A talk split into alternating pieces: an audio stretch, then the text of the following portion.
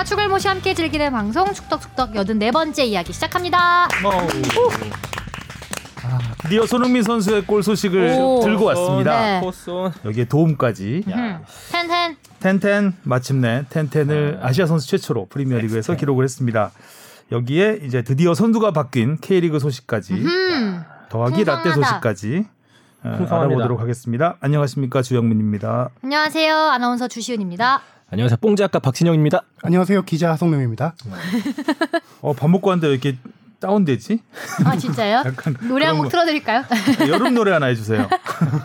아니 내일 청취자분들은 이제 들으실 수 있겠다. 음. 내일 라디오 가서 너 노래 한 곡을 뽑으신다고. 네, 예정입니다. 그래서 오늘 지금 목을 아낀다고 하는데 목을 좀 많이 쓰게 해야 될 것 같아요. 음. 아침부터 고음 뽑아내셔야 돼요. 그러니까 저. 8시 반에요. 선곡 기대하겠습니다. 선곡은 아직 안 했어요? 아니 원래 했는데 네. 원래는 내일 그 오마이걸 노래를 부르기로 했었는데 음? 낯선 예. 그룹의 이름. 저도 오마이걸 저도 생소합니다 사실. 오마이걸까지. 네. 근데 뽕작 빰빰빰빰 이거. 뽕 작가가 여름 노래를 해줬으면 좋겠다. 음. 여름이니까 음. 시스타를 추천했어요. 여름은 시스타였습니다. 생각을 해보니까. 그 전에도 얘기했지만 여름은 summer time이라니까. 아 시스타입니다. Touch My Body. 근데 아, 아침 Loving 8시 U. 반에 그 효린 씨의 고음을 하기에는 좀 무리가 있지 않을까. 아, 음. 평소에 노래 부르는 짬이 있었잖아요. 이게. 8시 반은 쉽지 않아. 아 제가 그 노래를 모르기 때문에 받아줄 수가 없는 점 이해해 저게 주시기 바라겠고요. 쿨 세대로 넘어가야 될 것 같습니다. 아, 쿨. 해변의 여인으로. 아, 그렇죠. 네. 자 댓글부터 가보겠습니다. 네, 민주당 장기 집권 가자. 야 이 첫 시작부터. 아, 이거 아이디입니다. 주시은의 이 성향을 얘기한 게 아니라. 예. 가자. 네. 1,500캐시까지 후원해 주셨어요. 오랜만에 근데 후원금이 들어왔어요. 아, 그러니까. 예, 박수 한번 치고 가겠습니다. 후원 두. 두, 두 개나 들어왔어요. 네. 근데 이분께서 머니볼에서 시작해서 최종 의견을 거쳐서 요즘은 축덕 숙덕만 찾아듣는 1인입니다. 스브스 전체 정치 성향은 저와 맞지 않는데 축덕 숙덕은 정치적 성향을 드러내지 않아 아직 잘 듣고 있습니다. 바쁘다 보니 축구를 실시간으로 보진 못하고 축덕 숙덕에서 언급해 주시면 급 흥미가 생겨서 하이라이트를 찾아보게 되네요. 감사히 잘 듣고 있습니다라고 하셨어요. 음, 이분 아이디 보니까 스브스 전체 정치 성향을 어떻게 판단하시는지는 알 것 같고 음. 저희는 뭐 이제 피파 룰을 따르기 때문에 네. 예, 정치 정치적인, 예, 네. 정치자 전혀. 정치적인 색깔을 전혀 띄지 않고요. 네. 일단 뭐 정치적인 색깔을 띄어도 아무도 알아주지 않기 때문에 네. 저희는 그냥 축구, 파급력 이야, 축구. 이야기만 네. 하도록 하겠습니다. 아직 다음이- 잘 듣고 계신다고 하는데 쭉 들어주세요. 맞아요. 쭉 들어주세요. 템레이님이 남겨주셨는데요. 라떼에서 다뤄주신 그 경기 라이브로 봤던 기억이 생생하네요. 그땐 좀 어리기도 하고 그냥 축구 자체가 좋아서 봤던 시기라 음? 뭐가 기적이란 거지? 우리 선수들 왜 갑자기 방방 뛰어다니지? 오른쪽 밑에 작은 화면으로 일본 선수들 우는 건 왜 보여주지? 막 이런 생각을 했던 기억도 나네요. 그랬던 음. 추갈못 국딩이 야, 국딩. 학교에서 94년 미국 월드컵 조별 예선 스페인전 2대2 동점골을 보게 된 후 본격적인 축덕이 되기 시작하는데 네 되는데 점점점에서 점점. 끝내주셨습니다. 네. 그렇죠. 사실 이때까지는 94년 미국 월드컵이 최고의 월드컵이었으니까 음. 우리한테는 자 그 다음이요. 다비드리님이 매우 작지만 금일봉을 선물합니다 하시면서 100캐시 후원하셨습니다. 100개씨인가요? 네, 네, 100캐시라고. 1,500이라고 써놨어요. 아, 실수. 15배 뻥튀기. 네. 오탄했습니다. 뭐 금액은 중요하지 않습니다. 네. 관심을 가져주시는 것만으로도. 너무 감사합니다. 아 근데 왜 좋아요가 줄고 있을까요? 아, 그러니까요. 여러분 좋아요 싫어요. 하트 좀 팡팡 눌러주세요. 음, 20대에 머물고 있어요. 이게 라떼 시키면 거기에 이렇게 하트 있잖아요. 하트 아. 그려주는 거 네. 있잖아요. 라떼 아트. 네, 이게 좋아요잖아요. 네. 왜왜 없을까요? 없지? 라- 정성스럽게 좀 아트 뽑아내는 걸로. 댓글은 많이 들었는데. 음, 알겠습니다. 다음이요. 피터팬 컴플렉스님이 싸커키가 아니라 바나나킥 맞습니다. 제가 말 잘못했네요. 그나저나 불과 2년 전 아시안 게임 때 부정확한 패스와 부진한 플레이로 온갖 욕을 다 먹고 독일 2부에서 빌빌대던 황희찬이 제 의견 아닙니다. 근데 감정이 쫙 들어가 있는데. 아 저는 원래 이제 감정이입해서 네. 모노드라마예요, 거의. 제 의견 아닙니다. 황희찬이 2년 만에 라이프치히로 이적하고 러시아 월드컵 첫 경기 바로 전날까지 세상 모든 욕을 다 먹던 국민 욕바지 김영건도 이제는 킹영건이고 역시 인생사 세웅지마네요. 네. 읽어주세요 다음 네. 거. 음, 당차게. 네, 지금은 주시은 외 4명 취급받는 네 분이지만 네 분도 언젠가는 황희찬, 김영건 하시길 바라겠습니다. 놀리는 거냐고요? 예, 맞습니다. 놀리는 겁니다. 네. 왜 네? 왜 명? 네 명? 네. 너무. 아, 왜세 명 아닌가요? 주식은 왜세어 그러네요. 명인데? 아, 어. 아 정찬. 정찬 선배까지 아, 고정 패널들. 아, 네. 없는 사람까지. 그냥 패키지로. 음, 묶음파리 같네요 거의. 음. 네. 알겠습니다. 다음이요? 네, 무건의 낭인님이 맨유와 레알 마드리드가 코로나19 확산전에는 영 시원찮아 보였는데 요즘 스포츠 뉴스를 보면 연일 이 두 팀의 승리 소식이 들려오는 것 같습니다. 맨유와 레알의 부활이라고 볼 수 있는 건지 어떤 요인 때문에 이 두 팀이 상승세인지 패널분들의 의견이 궁금합니다. 손흥민이 둘 중 하나로 가서 트로피 들어올리는 모습을 보고 싶은 1인입니다. 음, 음. 맨유는 오늘 새벽에 비겼습니다. 네. 상승세가 불 꺾였는데 네, 극장골에 그냥 음. 와르르. 와르르. 또 막판에 까지는 아니지만 네. 어쨌든 승리를 놓쳤죠. 네. 근데 메뉴의 상승은 딱 너무 명확해요. 페르난데스. 네, 브루노 페르난데스가 잘- 1월달에 불패. 이적한 이후에 이제 오늘 새벽에 있었던 경기 제외하고 통계만 보면은 페르난데스 가 이적 후 프리미어리그 10경기에서 7골에 6개 도움을 기록했습니다. 와. 정말 경이적인 stat이에요. 거의 매 경기 공격 포인트 1개, 영입을. 1.3개씩 하고 있다는 얘기인데요. 네. 이 기간 동안 맨유는 리그에서 7승 3무를 기록했습니다. 음. 뿐만 아니라 리그뿐만 아니라 다른 경기 다 합쳐도 오늘 경기 제외입니다. 15경기 출전해서 11승 4무. 한 번도 안 졌네. 그렇죠. 페르난데스 영입하고. 네. 진짜 제대로 영입했다. 진짜 전 세계 지난 겨울 이적 시장에서 제일 영입 잘한 선수인 것 너무나. 깜짝 그렇죠. 깜짝 스타. 그쵸, 저희 잘 어, 몰랐던 포르투갈에서 선수거든요, 잘뭐 솔직하게. 그렇게 유명한 클럽도 아니고 어 갑자기 나타나서 정말 이렇게까지 할 줄은 상상도 못했죠. 그렇죠. 이 선수가 합류하기 직전에 맨유 상황이 어땠냐라고 보면은 더 알 수 있는 게 음. 합류 직전 경기에서 맨유가 홈에서 벌리에게 패합니다. 그게 홈에서 58년 만에 벌리에게 패한 경기였어요. 음. 그 정도로 맨유가 올 시즌에 경기력이 많이 안 좋아서 완전. 뭐 소- 솔샤르 감독 경질설 얘기 음. 나오고 했었는데 지금 그 페르난데스 때문에 번뜩 살아났죠. 음, 감독도. 복덩이. 지금 뭐 챔스까지 노리고 있으니까. 어유 네. 페르난데스 업어주고 싶겠다.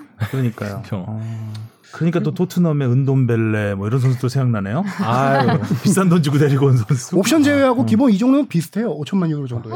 아. 은돔벨레 그런 선수가 있었나요? 기억이 잘 안 나는데. 그리고 레알 마드리드도 잠깐만 언급드리면은 레알 마드리드가 코로나 중단된 이후 재개한 뒤에 어 지금 9연승 달리고 있나요? 아. 오늘까지 9연승 달리고 있는데 잘하는 건 맞아요. 조금 그 신예 선수들 호드리고 뭐 비니시우스 이런 선수들이 로테이션 역할을 잘해 주면서 또 벤제마가 계속 지속적으로 골 넣어 주고 있고 운도 좀 따라 주는 것 같고. 그렇죠. 네. 페널티킥 같은 걸로 좀 그걸 많이 해봤어요. 넣으면서, 어. 후 음. 9경기에서 페널티킥을 4개를 얻었어요. 와, 그 중에 진짜. 라모스 라모스가 페널티킥 거의 최근 경기 벤제마 하나 찬거 빼고는 거의 음. 전담하고 있는데 수비수가 음. 리그 10골 넣었어요. 요. 이러다 텐텐하겠네 수비수가. 라모스, 라모스가 뭐 한 시즌 아마 최다 골일 거예요. 골 넣는 네. 수비수네. 그렇죠. 그리고 이기는 경기 보면 오늘도 그랬지만 오늘 새벽도 그랬지만 한 한 골차 한 골차 승리가 굉장히 많아요. 네. 음. 그리고 한 가지 또 주목할 점이 아홉 경기에서 어, 실점이 3실점에 불과하다. 수비가 많이 안정됐다. 최근 9경기 3실점. 재개 후. 아, 거의 뭐 음, 라모스가 그렇죠. 골도 넣어주고 수비도. 잘해주고 있고. 그렇죠. 음. 그래서 원인을 봤는데 원인이라기보다는 그 지단 감독이 중단된 기간 동안에 선수 지난 시즌 후반기에 왔잖아요. 네. 그래서 뭐 비시즌 치러서 준비해서 했지만 그 3개월이 상당히 큰 힘이 됐다. 아. 선수들 음. 뭐 체력 보충 당연히 있겠거니와 조직력을 좀 많이 강화하는데 힘썼다라고 하더라고요. 지단 효과도 있다. 그렇죠. 음. 근데 제 생각에는 레알 마드리드 예전 경기력하고 크게 저는 차이 못 느끼겠거든요. 어, 재개 그러게요. 전하고 네. 오히려 이게 반사 효과가 뭐냐면은 바르셀로나가 많이 무너졌어요. 바르셀로나가 음. 못해요. 맞아요. 네. 음. 재개 후 아, 육 메시 승 없으면 그렇죠. 이길 수가 없는 팀이 돼 버렸어요, 이제. 네. 재개 후 6승 3무인데 그 3무 때문에 이제 1, 2위 격차가 벌어졌죠. 음. 음. 특히 메시는 제 역할을 계속 해주고 있는데 음. 그리즈만 수아레스가 이제 부상도 있었고 수아레스도 근데 많이 좋아지긴 했던데. 그렇죠. 음. 근데 그리즈만이 너무 그리즈만이. 한참 골이 없다가 최근에 골 넣다 다시 부상으로 시즌 접었죠. 아이코. 아휴, 그리즈만이 어떻게 그 접을 게 따로 있지 시즌을 접냐. 너. 아, 아유. 그 비싼 돈 받고 와가지고 시즌을 아, 돈 접더니 바로 시즌을 접네. 근데 이제 3주 얼마를 받았는데. 그니까요. 3주 정도 진단 나와서 챔피언스 리그에는 뛸 수 있을 것 같다. 음. 또 리그만 다시 피고. 접고 싶으면 접고. 음, 접고. 레알 마드리드가 이제 남은 두 경기 중에 1승만 더하면 3년 만에 세 시즌 만에 우승을 확정하죠. 그러니까 일단은 레알 마드리드 쪽으로 많이 기울고 있는 게뭐 네. 사실이고 4점 차니까 음, 두 경기 남겨놓고. 지금 페이스라면은 바르셀로나로서는 굉장히 안타까운 시즌이 될 것 같은 음. 생각이 듭니다. 바르셀로나 감독 경질 얘기도 계속 나오고 있죠. 그러니까 뭐 바뀐 지 얼마 안 됐잖아요. 네, 얼마 안. 되는데 또 계속 뭐 자 다음이요. 비알리님이 손흥민 선수가 북런던 더비에서 드디어 리그 10-10 달성. EPL 어시스트 랭킹 단독 3위. 국뽕 거리두기에 익숙한 저까지 국뽕을 참을래야 참을 수가 없네요. 이건 아주 최근에 달아주신 댓글이네요. 따끈따끈한 댓글입니다. 음, 그렇습니다. 오늘도 이 텐텐 소식 이따가 알아보도록 하겠고요. 그에 앞서서 어, 축덕다방의 주문하신 라떼 나왔습니다.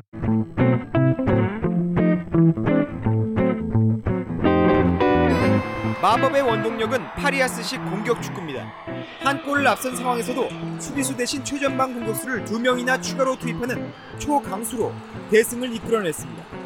대표팀 감독 후보로까지 강력하게 떠오르고 있는 파리아스. 한국형 삼바 축구가 활짝 꽃을 피우고 있습니다.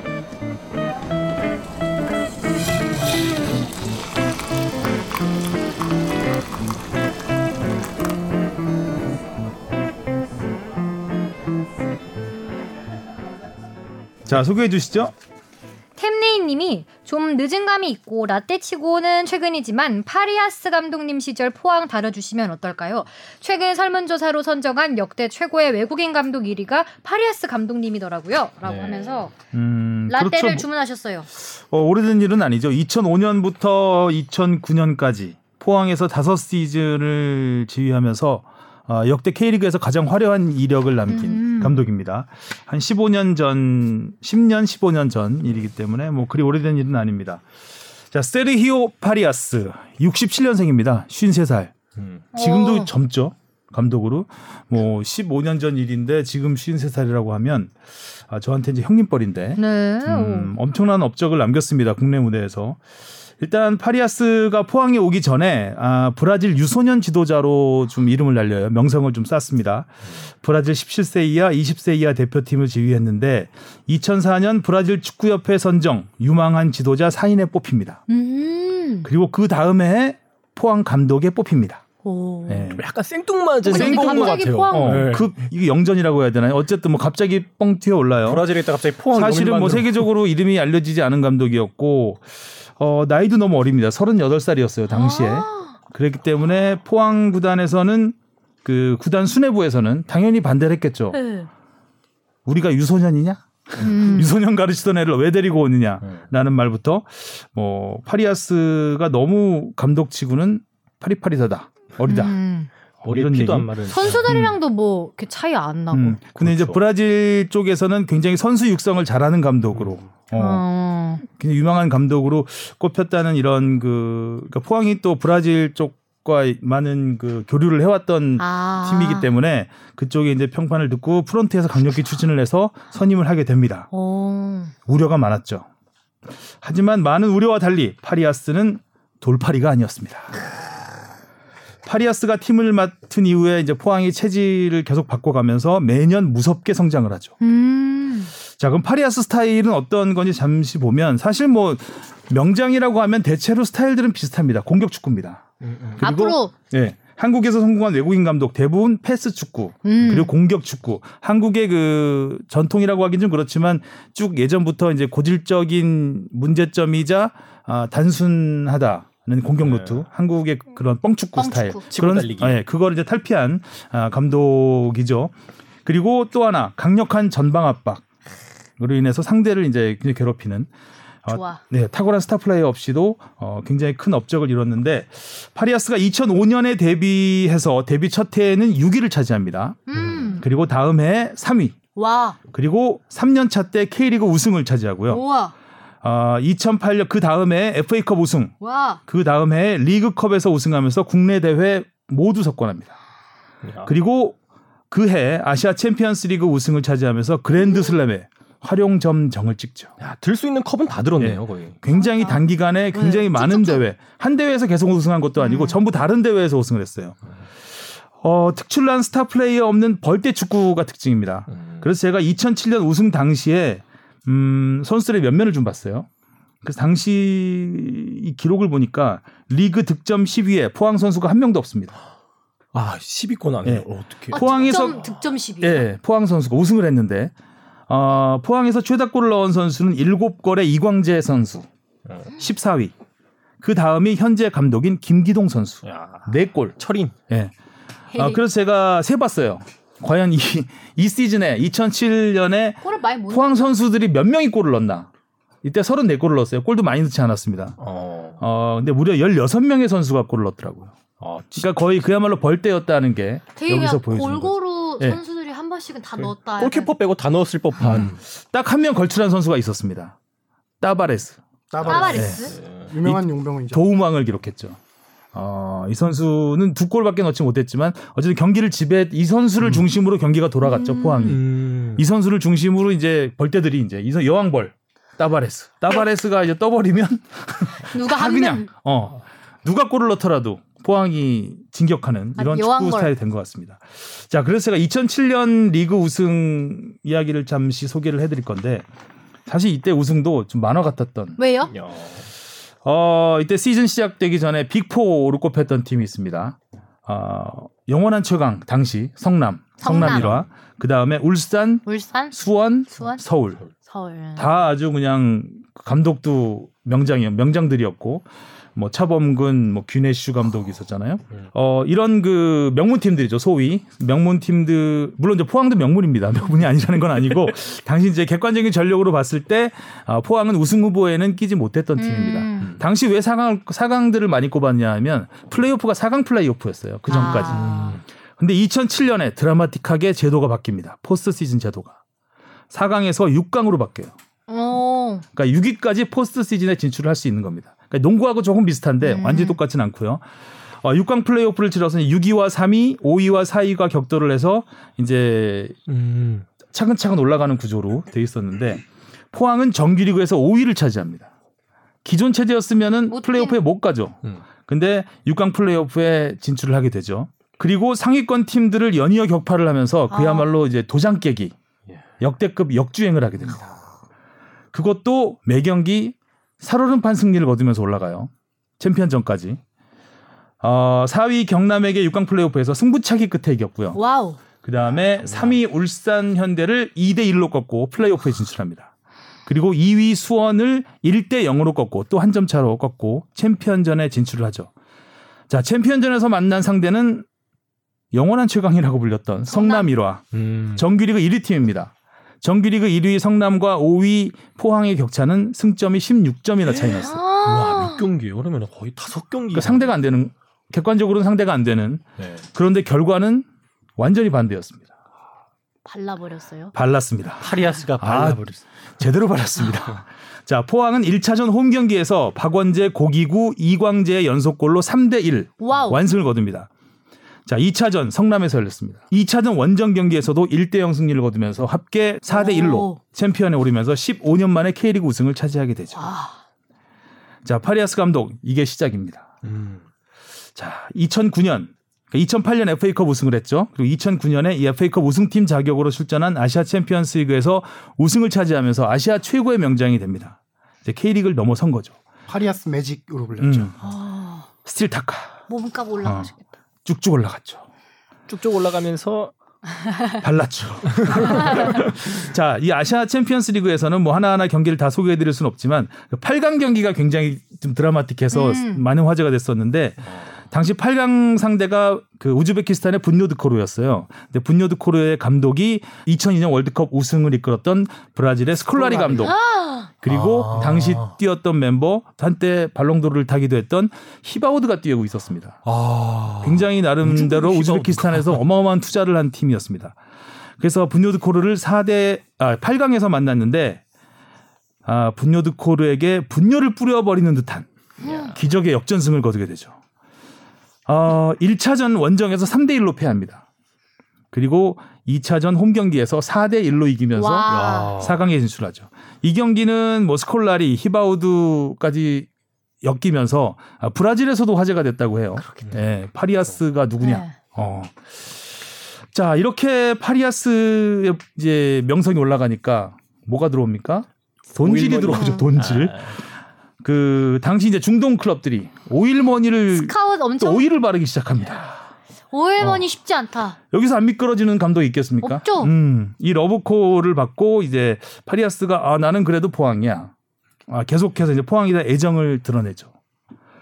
그래서 2009년 6월 포항은 이 챔피언스리그가 끝난 다음이죠. 파리아스 감독과 2011년까지 2년 계약을 연장을 합니다. 음. 이때 연봉 40만 달러. 근데 여기에 이적 시 그러니까 위약금 조항을 달아요. 만약에 포항에 남지 않고 떠나게 되면 그러니까 위약금도 40만 달러를 음, 음. 답니다. 자 이렇게 해서 다- 당연히 포항에 머물 줄 알았던 파리아스. 그게 유럽 축구에서는 되게 흔한 건데 우리나라에서는 흔치 않았던 거예요. 그러니까 위약금 조항이라는 게 감독 위약금 조항이 아시아 쪽에서는 흔치 않죠. 흔치 않죠. 네. 예. 보통 이제 K리그에서. 감독을 경질하게 되면 계속 월급 연봉 주고 이제 이런 음. 거기 때문에 어 그래서 이제 당연히 남을 걸로 근데 갔어요? 예 갔죠. 아까 미끄러졌다 그랬잖아요 오일에 40만 달러 내고 갔어요? 갔죠. 오일머니가 내줬겠죠. 자, 파리아스의 마지막 경기입니다. 포항 지휘봉을 잡고 2009년 12월에 클럽 월드컵 아시아 챔피언스리그 우승팀 자격으로 갔죠. 아, 여기서 3, 4위전에서 승리를 거둡니다. 음. 그래서 지금 최고 성적이죠. 3위가 아마 한국 음. 팀 중에서 클럽 월드컵에서 최고 성적인데 네, 그럴 겁니다. 어, 이 클럽 월드컵 3위 결정전에서 승리를 거두자마자 그날 그 기자회견에서 간다고 했어요? 바이바이? 두바이 아, 두바이로 간 건 아니고요. 어쨌든 빠이빠이를 선언을 합니다. 잘 팀을 있거라, 떠나겠다고. 여길만. 어, 엄청난 충격을 던졌죠. 아니 승리를 해놓고 이제 기쁨에 젖어 있는데 갑자기 가겠다고 그걸 통보한 거예요, 그냥? 거의 통보하듯이 했죠. 이별 헉, 통보. 그럼 구단 모르고요? 구단이 몰랐을 리가 없겠죠. 아, 예, 다행이다. 예. 구단은 알았죠.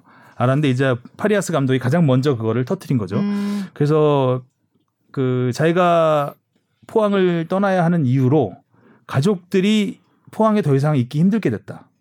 포항에 국제학교가 없다. 그래서 애가 학교를 가야 되는데 어 브라질에서 다시 학교를 다녀야 될 것 같다. 그래서 브라질에서 일단 1년간 쉬겠다라고 합니다. 그래서 포항 팬들이 아 그래 가족을 위해서라면 보내줘야지. 과메기가 얼마나 맛있는데. 음, 맛 맛있긴 하죠. 잡는 건 과메기. 음. 아 그래서 이제 보내준다. 어쩔 수 없다라는 여론이 형성됐는데 불과 일주일 뒤, 일주일도 안 됐을 거예요. 한 6일 그 정도 뒤에 사우디에서 사우디 언론이 사우디의 알 아흘리가 파리아스를 영입했다라는 보도를 때리죠. 와우, 환승 이별이랑 당시- 뭐가 달라? 음. 아주 추, 충격적이었죠, 아주. 계약금 총액 30억 원, 250만 달러였습니다. 어, 포항에 내는 위약금 40만 달러는 뭐 음. 잠깐 여기서 덜어주면 되는 정도. 보통 그런 거는 이제 구단에서 많이 내주죠. 음, 그럴 수도 있고요. 경우. 결국 알 아흘리에 홀리면서 포항 팬들을 울리고 말았죠. 음. 그래서 사실 그때 이후로 이제 포항에서는 배신자라는 낙인이 좀 찍혔습니다. 도망자. 그럼 솔직히 말하지. 자, 파리아스가 2014년 브라질 월드컵이 끝난 뒤에 인터뷰를 했습니다. 이제야 말할 수 있다. 그때 상황을. 이때 알 아흘리 갔을 때는 별 말 없이 그냥 아무 말 없이 갔거든요. 네. 그 이상의 해명은 하지 않았어요. 나는 브라질에 가족들하고 가겠다. 음. 근데 브라질로 안 가고 결국 사우디로 갔죠. 그래서 사우디 마라 하면서 이제 그 얘기 마라. 얘기 안 했거든요 그때부터. 그러다가 2014년 브라질 월드컵이 끝난 뒤에 인터뷰를 했습니다. 당시 있었던 이야기를 했죠. 어, 2009년 클럽 월드컵 기간 동안 사우디 알 아흘리에서 제의가 왔답니다. 음. 이 250만 달러의 제의가 왔겠죠. 고민이 많았대요. 3, 4회전을 앞두고. 그래서 3, 4회전을 앞두고 포항 사장님한테 얘기를 했대요. 나 이런 제의를 받았다. 음. 어, 이런 제의를 받았다고 얘기한 건 무슨 얘기일까요? 날, 자-. 날 잡으려면 더 내놔라. 음. 는 얘기겠죠. 음. 그랬더니 당시 사장의 말을 그대로 전한 게 그 정도 제의면 우리가 잡을 수 없다. 음. 라고 파리안스한테 얘기를 했대요. 그래서 어, 파리아스는 어, 그래서 또 떠날 수밖에 없었다. 라고 얘기하고 한마디 의- 의미심장한 이야기를 덧붙입니다. 당시 클럽 월드컵 3위를 차지하면서 포항은 450만 달러를 상금으로 받았다. 음. 이 얘기는 뭘까요? 음. 왜 나한테 투자를 아, 450만 달러 받았는데 왜 나한테 200만 달러는 아. 투자를 못 하느냐. 뭐 이런 얘기, 니- 약간 그게 깔려 있겠죠. 아, 그리고 또 하나 이야기를 남기죠. 우리 가족이 전부 내가 그때 우리 가족 핑계를 댄 걸로 돼 있는데 사실 우리 가족은 브라질로 갔다 그때. 음. 나만 사우디에 남았던 거다. 그리고 우리 아이는 브라질 학교를 다녔다. 그 얘기까지 아주 친절하게 설명을 했습니다. 아, 그런데 운명처럼 파리아스는 그때부터 내리막길을 걷습니다. 음. 포항에 더 있지. 과메기빨 다 떨어진 거죠. 여기서 이제. 아 돈은 네, 받았는데. 사실 근데 중동에서 감독이 살아남기가 선수도 마찬가지지만 그렇잖아요. 중- 네. 보통 돈을 많이 주는 곳은 잘 잘라요. 아, 중국도 마찬가지잖아요. 음, 음. 바로 바로 성적을 내야 돼요. 많이 준 만큼. 음. 근데 아까도 말씀드렸지만 파리아스는 한국에 와서 3년 만에 우승을 했습니다. 팀을 만드는 데는 최소한 1, 2년은 걸린다고 볼수 있어요. 어, 여러 가지 문화적인 차이도 있고. 근데 이제 못 기다려 준 거죠. 음. 그래서 1년 만에 또 잘리죠. 아, 그럼- 1년은 근데 좀 어. 심했다. 그래서 계속해서 여기저기 팀을 떠돕니다. 어, 그래서 제가 세 봤습니다. 파리아스가 2010년부터 지금까지 몇 개 팀이나 돌았을까? 감독의 10개, 10개 팀을 돌았습니다. 10개 팀. 네, 거의 10개, 1년 팀, 예, 맞아. 10개 팀을 돌면서 단 한 번도 우승은 못했습니다. 그러니까 어디도 기다려주지 않는 곳으로 간 거죠. 음. 그야말로 정글에 들어간 겁니다. 포항 때가 리즈 시절이었네요. 근데 파리아스 매직이 얼마나 강렬 했냐면은 그 지금도 아니 몇 년 전까지만 해도 그래도 새 감독 뽑으려고 하면 파리아스가 꼭 후보에 계속 나왔죠. 올라왔었어요. 아, 우리 축구 대표팀 감독 후보에도 물망이 올랐어요. 그 정도로 매직에 대한 인상이 상당히 좋았는데 이제 여론은 안 좋았죠. 배신자라는 이미지 때문에. 음, 그렇습니다. 아, 결국 파리아스는 뭐 아랍에미리트도 갔었고 중국도 갔었고 하다가 결국 인도 가고 음. 태국 갔다가 지금 인도네시아 페르시아 자카르타 감독을 맡고 있습니다. 올해 계약을 한 걸로 알고 있는데 근데 지금 이제 코로나 때문에 그렇죠. 예, 딱히 뭐 할- 감독. 생활은 역할은 하고 있지는 못한 것 같은데 아무튼 파리아스는 정말 아, 짧고 굵게 사실 근데 뭐 국내에서 5년이면 짧은 건 아니지만 그렇죠. 예, 해볼 젊은. 나이에 굉장히 너무나 빨리 빨리 많은 걸 이루고 또 젊은 나이에 30대에 그 파리아스. 포항에 그렇죠. 왔으니까요. 예. 다시 한번 보고 싶은 감독이긴 해요. 지금. 예, 네. 지금 쉬- 아까 말씀드렸듯이 53살이기 때문에 음, 지금도 뭐 그럼요. 얼마든지 감독은 아, 할 수 있는데 이제 국내에서는 아, 여론이 썩 좋지는 않다. 음. 아, 아무래도 하여간 그 능력만큼은 어, 가장 강렬했던 외국인 감독. 그렇죠. 당시 이제 뭐 파리아스 감독과 규네슈 감독이 라이벌 외국인 감독으로 음, 꼽혔었는데 아, 그래도 파리아스 감독만큼 많이 업적을 이룬 감독은 국내 감독도 찾기가 어려운 정도로 아, 많은 걸 이뤄낸 감독입니다. 그렇죠. 여기 그 템레이님이 보내주신 그 설문조사에도 보면은 2위에 규네슈 감독, 3위에 음. 니폼니시, 4위에 안드레 뭐 이렇게 내려오면서 저희가 알 법한 감독님들을 다 꺾고 1위를 차지한 게 파리아스 음. 근데 전력이 감독님이었으니까. 83승이야.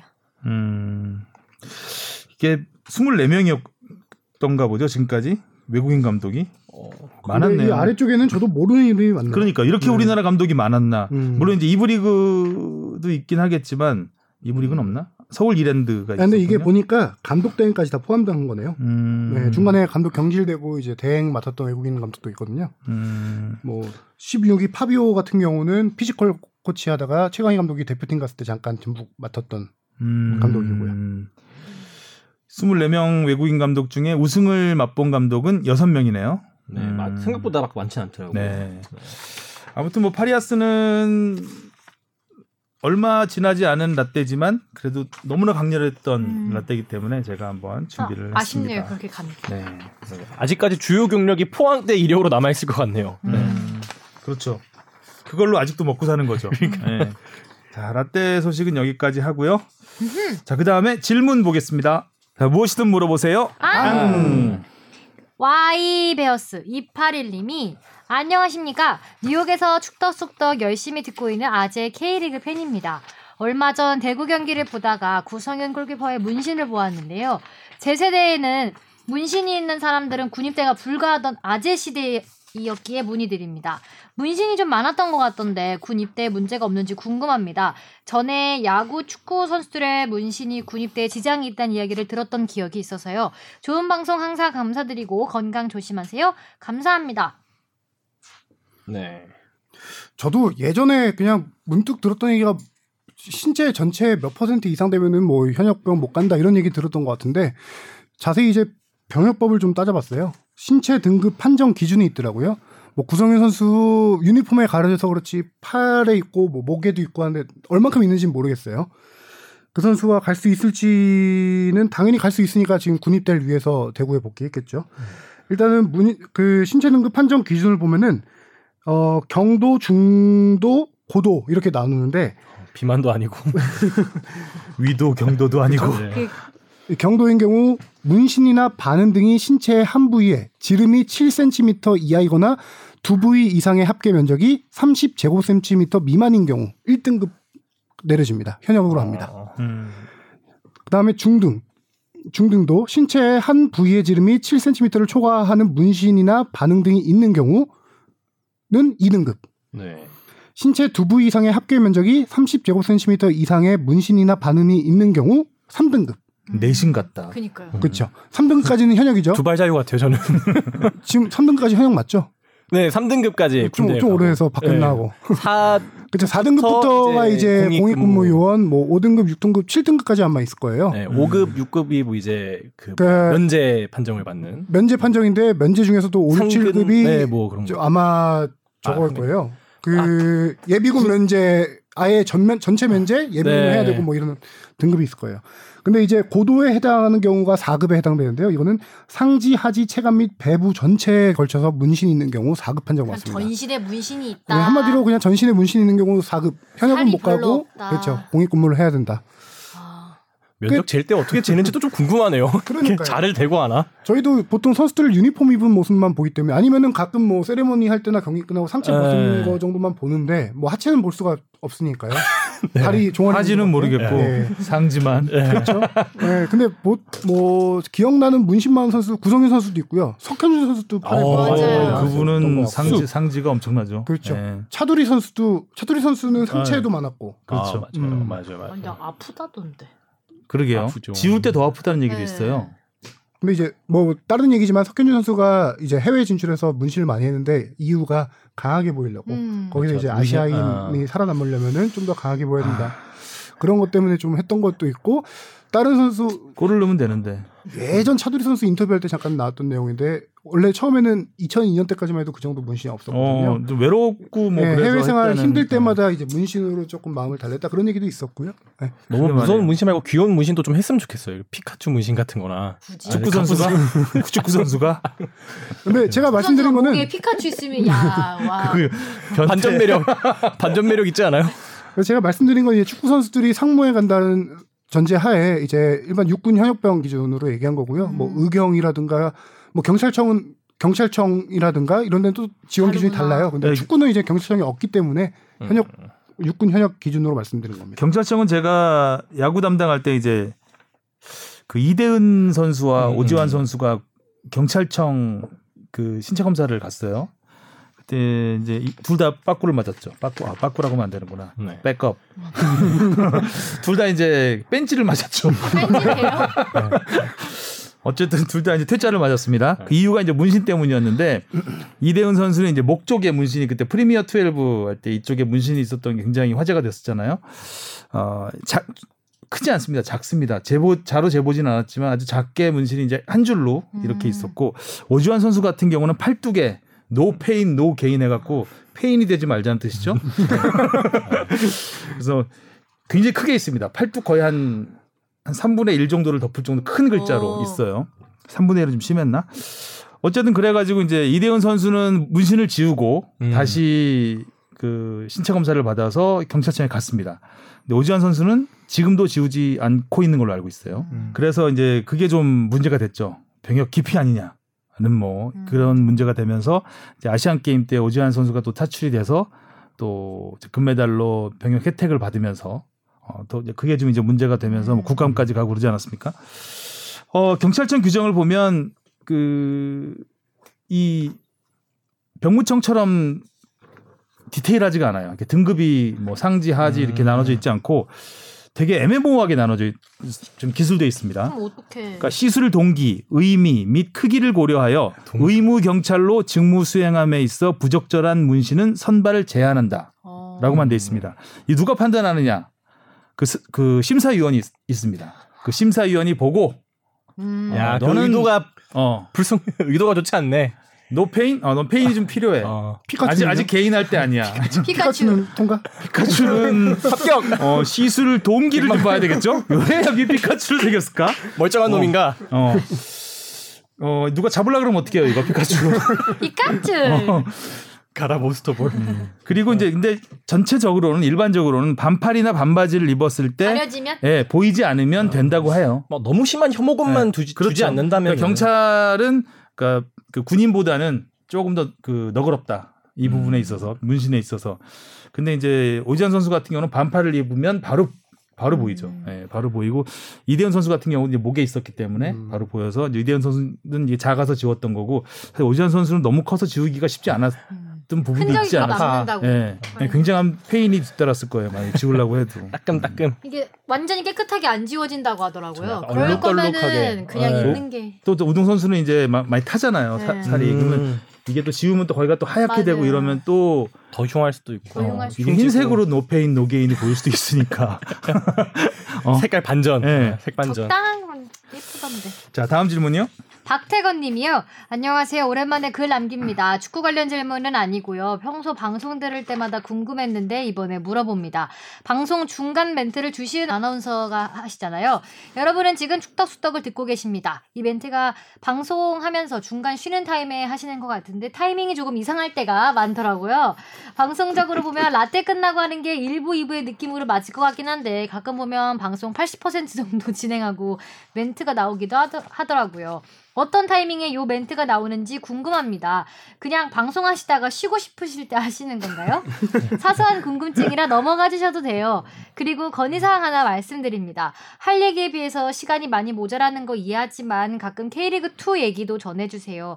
제가 응원하는 소속팀이 2부 리그에 있어서 그런지 제주. 방송 때 얘기 안아 해주시면 박태건님이구나. 네. 어. 서운하더라고요. 맛집 맛집. 네, 제주 맞습니다. 매주 힘들겠지만 2, 3주에 한 번이라도 해주세요. 제발요. 그럼 이번 아, 한 주도 수고하십시오. 리스트 보내주세요. 네. 어. 아우, 맛있어요. 제주 잘하고 있지 않나요? 지금 자, 자, 안개로 경기가 취소됐었죠. 연기 부천과의 경기가 부천 취소됐어. 어쨌든 지금 상위권에서 네. 네, 같이 시즌 초반에 안 지금 좋았다가 뭐 K리그 2 장난 아니잖아요. 지금. 네. 아, 남길 감독이 팀을 잘 만드니까요. 네. 지금 많이 올라가고 있죠. 근데 여기저기 거의 뭐 K리그 2도 이슈가 굉장히 많긴 해요. 음, 음, 아, 음. 하려면은. 그렇죠. 근데 이제 K리그 1이 너무 뜨겁고 맞아. 또 이제 해외 축구들이 개막하다 보니까 아, 아무래도 포션이 음. 내년에 제주가 승격하면 되겠죠? 음, 그렇죠. 그렇겠죠? 억울하면 올라와? 아, 이 질문은 답을 해주셔야죠. 네, 홍 작가가 해줘야죠. 사실 이게 맞아. 제가 인턴 PD 시절에 그 다른 팟캐스트를 좀 따라 듣다가 뭐 다른 방송 어떻게 해달라 하나 했어요 이거. 그냥 중간 중간 넣는 네. 거죠. 그냥. 네.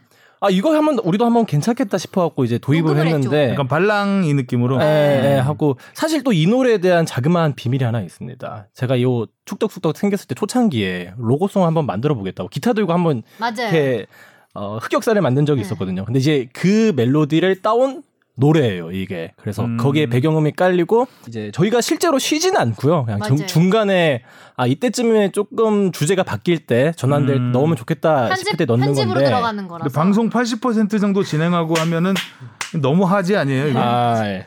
좀, 좀 상지로 올려야 되는 거 아닙니까? 최- 중지 정도까지는 가야 되는 거 그렇죠. 아닙니까? 근데 참고로 이거 제가 넣는 게 아니라 저희 인턴 PD님께서 새로 넣어주시는 거기 아, 때문에. 넘어가나요? 네. 책임전가? 그렇죠. 항상 총대가- 막 돌아가고 내려가는 거죠, 이렇게. 네. 쉬고 있을 때 한 건 아닙니다. 이번 편은 시작할 때 넣어주세요.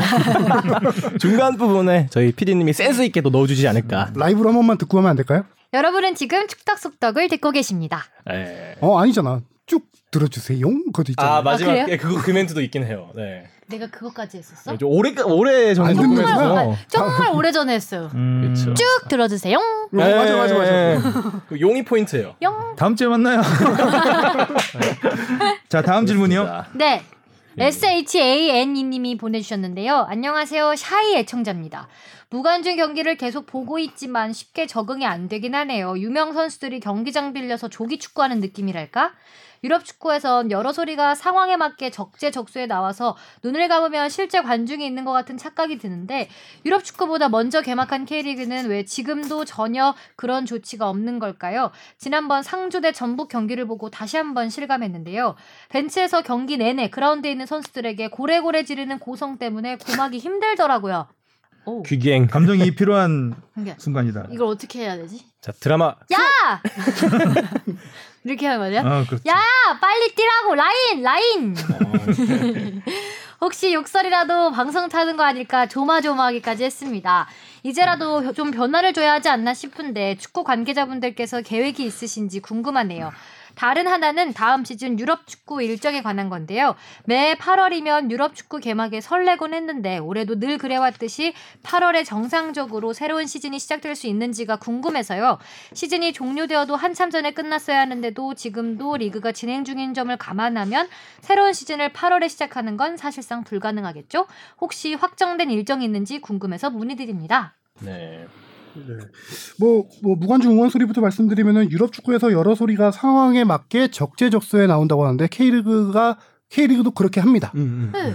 어 함성이 나올 때 나오고 야유 나올 때 나오고 골 원할 때 골 골 골 이런 것도 나오고 응원가 다 나오고 네. 하거든요. 오히려 유럽 축구보다 우리가 먼저 시작을 했죠. 그렇죠. 예. 문제는 문제는 뭔 차이냐? 우리는 K리그는 현재 1부, 2부 모든 팀들이 홈 경기장에서 이걸 다 소리 무관중 응원 소리를 트- 녹음해서 틀고 있는데 네. 경기장 현장음입니다. 경기장에서 경기장 안에서 앰프로 중계. 방송용이 아니란 얘기죠. 중계 방송용이 아니라는 거예요. 아. 경기장에서 현장에서 현장의 선수들은 듣습니다. 그렇죠. 아, 따로 수음을 안 하면은 방송으로 보기에는 안 들릴 수 있다. 아. 이거. 그렇죠. 이거를 아. 크기가 좀 작, 작을 수 있는 거죠. 다시 좀 듣기 쉽게 설명하면은 유럽 이 프리미어 리그 예를 들게요. 거긴 스카이 스포츠가 중계사잖아요. 스카이 스포츠는 일반 TV로 중계, TV 축구 중계 보는 사람들에게 두 가지 선택권을 줍니다. 현장음을 들을 수 있는 버전이 있고요. 어. 가짜 무, 가짜 간중 음원 음성 다중이네. 음성 예, 그두 가지 선택해서 고를 수 있어요. 어. 음. 그래서 그거는 욕을 듣고 싶으냐? 스카이 스포츠 방송사에서 기존에 녹음됐던 거를 방송사에서 틀기 때문에 더 음. 주- 시청자 입장 시청자 입장에서는 어. 중계에서 듣는 진짜 느낌이 같지. 음. 진짜 같은 느낌이 드는 거고 K리그는 중계 방송사가 아니라 현장에서 트는 거기 때문에 약간 그 벽이 있는 거죠. 음, 음, 벽이 음. 있고 또 마이크를 놓습니다. 그라운드에 중계 방송사는 마이크를 따로 놔요. 그렇기 때문에 벤치에서 들리는 소리가 크게 들릴 수밖에 없어요. 음, 네. 음, 음. 예. 오히려 벤치에서 마이크를 타고 들어오는 소리가 현장에서 울리는 음악 현장음보다 더 크게. 더, 예, 더 크게 들릴 수가 있는 거죠. 야야. 보성 때문에. 그래서 K리그도 3만 이 가지고 왔다고? K리그도 현장음을 조금 더 중계에 잘 담기 위해서 마이크를 그 털 달린 마이크 있잖아요. 방송용 네네네네. 마이크. 그거를 이제 그 앰프 쪽에다가 많이 돌려놓는다고 해요. 중계 방송사가. 음. 하지만 아, 어 이거를 뭐 스카이 스포츠나 이런 식으로 가짜 방송사에서 이렇게 자체적으로 음향을 틀다던가 또 라리가 스페인 라리가 같은 경우는 관중석을 관중석에. CG로 해요. 그렇죠. CG 네. 처리를 합니다. 버추얼로 이렇게. 와. 그게 좀 티가 많이 나긴 하는데 오 괜찮던데. 어 저는 오히려 그 사람 관중 모양 말고 음. 팀 이름, 엠블럼, 그다음 스폰서 해주는 CG가 괜찮더라고요. 음. 물론 슬로우 모션 보여주면 그 CG가 사라지고 가끔가다 카메라 moving이 확 올 때는 음. 튀기도 합니다. 음. 근데 그것도 K리그는 약간 비용적인 측면 때문에 조금 힘들다. 그게 지금 설명입니다. 어, 저는 음. 생각보다 오, 소리 현장감 이 있는데 어, 저도- 이러면서 늘 봤었는데. 아 K리그. 네, 긍정적인. 아, 근데 유럽은 보면은 그 관중 있을 때하고 똑같아요. 네, 저도 맞죠? 중계 방송 소리는 완전히 똑같아요. 네. 그게 중계 방송 들어온 피드 녹음해서 그대로 트는 음. 거니까 차이가 없죠. 음. 음. 저는 그냥 그 막 소리 지르는 것도 오, 목청 좋은데. 어, 잘하고 있어. 근데 문제가 스카이, 스카이 스포츠는 두 가지 버전으로 시청자가 볼 수 있다라고 했잖아요. 가짜 관중음을 제거하고 현장음만 듣게 할 수 있는데 실제로 지난달에 사우스햄튼 경기였나요? 선수들의 욕설이 방송을 타게 막아서 아, 네, 그때 방송사가 공식적으로 사과를 하기도 했어요. 네. 근데 그건 뭐 어떻게 제어를 할 수 없잖아. 그렇죠. 잘하는데. 경기 중에 막 어, 제법이야. 루이스랑 손흥민이랑 싸웠던 거 들었어야 되는데. 아, 음. 아, 간증을 못 넣. 그리고 못 이제 뭐. 유럽 축구 재개 저 새 시즌에 대한 아, 네. 질문이 있었죠. 예. 네, 새 시즌 이제 시즌 아무래도 다 아시다시피 유럽 축구가 중단되면서 시즌 이제 이번 시즌 19, 20 시즌이 늦게 끝나잖아요. 그래서 개막 다음 시즌 개막 일정도 많이 미뤄졌습니다. 현재 확정된 거를 말씀드리면 독일 분데스리가가 며칠 전에 발표를 했는데 9월 18일 날 개막을 합니다. 새 시즌. 오, 뭐 어쩔 수 없죠. 원래는 8월 21일 날 개막 예정이었던 건데 아, 거의 거의 한달한 달. 가까이 늦어졌죠. 대신 8월에 이제 챔피언스리그랑 그렇죠. 있으니까. 네, 그렇죠. 음. 대신에 이제 분데스리가는 겨울 휴식기가 한 4주 정도 있었어요. 12월 음, 중순, 그렇죠. 1월 중순 그거를 정도까지. 그거를 이제 많이 줄여서 한 10일 정도로 줄여서 음, 리그를 음. 조금 더? 빡빡하게 아, 진행하겠다. 그러고요. 프리미어 리그도 당초 8월 8일 날 원래 개막할 예정이었는데 지금 7월 27일 날 시즌 최종전이 끝납니다. 그러면 열흘밖에 못 쉬잖아요. 어, 그래서 또 이거 역시 프리 시즌을 8월 10일 정도에 시작을 하고 선수들은 2주밖에 휴식기가 안 됩니다. 아, 선수 엄청 9월 12일 날 개막이 현재 확정 아니고 유력합니다. 손흥민 선수 시즌 끝나도 뭐 열흘 정도면은 아예 국내에 들어오지도 못하겠죠. 자가격리 그렇죠. 하다가 나, 자가격리도 어. 자가격리 하다 나갈 수도 없고 하니까요. 그참 지금은 A 매치도 못 하고 그렇죠. 어. A 매치를 해도 못 와요 이제 오기 힘들죠. 그 짧은 시간에 네. 자가격리하다 가야 돼. 그래서 다른 리그 말씀드리면 이탈리아 세리에 A는 시즌 종료가 8월 2일 날 끝나고요. 새 시즌 개막은 9월 12일. 약 한 달 정도 9월에 휴식기를 하는구나. 갖고요. 네. 프랑스 리그왕이 이제 3월 달에 일정을 중단한 다음에 4월에 조기 종료를 했죠. 아. 거기가 가장 빨리 들어갑니다. 8월 23일 날 새 시즌에 돌입합니다. 음. 프랑스 리그왕. 음.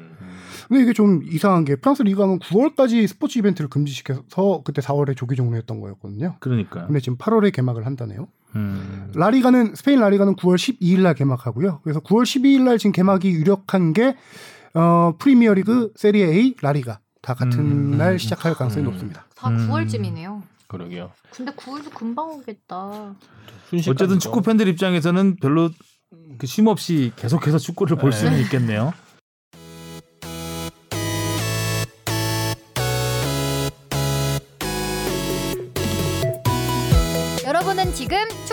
속덕을 듣고 계십니다.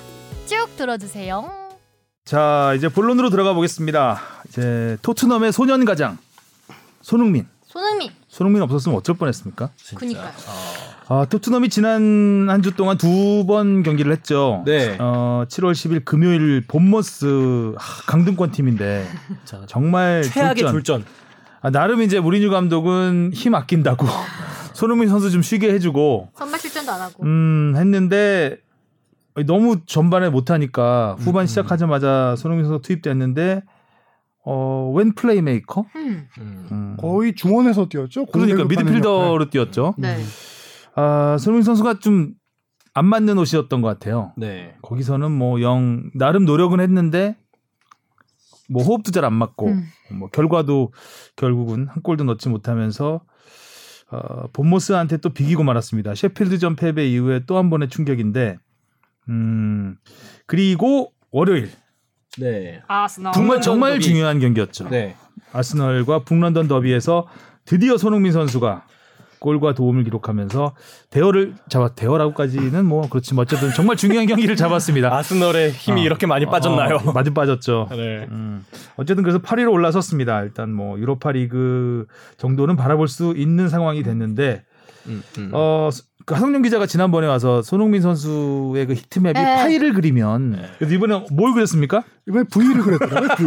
승리의 근데 이번에 V입니까? 조금 다른 게 그전에는 왼쪽 측면 공격수로 출전했는데 이번엔 투톱으로 나섰잖아요. 네. 포지션이 달랐죠. 예, 포지션이 음, 달랐죠. 음. 그러니까 이 파이나 V나 비슷한 거는 위에서 아래 그러니까 공격 진영에서 수비 진영으로 일자로 뛰는 플레이가 아니라 어그 최전방에서 움직임. 좌우 좌우로 왔다 갔다 하는 움직임 음. 이 V자도 어떻게 보면 그렇죠. 비슷할 것 예. 같아요. 아니, 그 저는 히트맵 한창 얘기하셨잖아요. 음. 근데 그 스포츠 기사를 보는데 약간 그 선배님이 비슷한 기사가 하나 기사- 있었지. 비슷 한 기사가 어. 하나 있어서 어, 성룡 선배님 있으신 건가?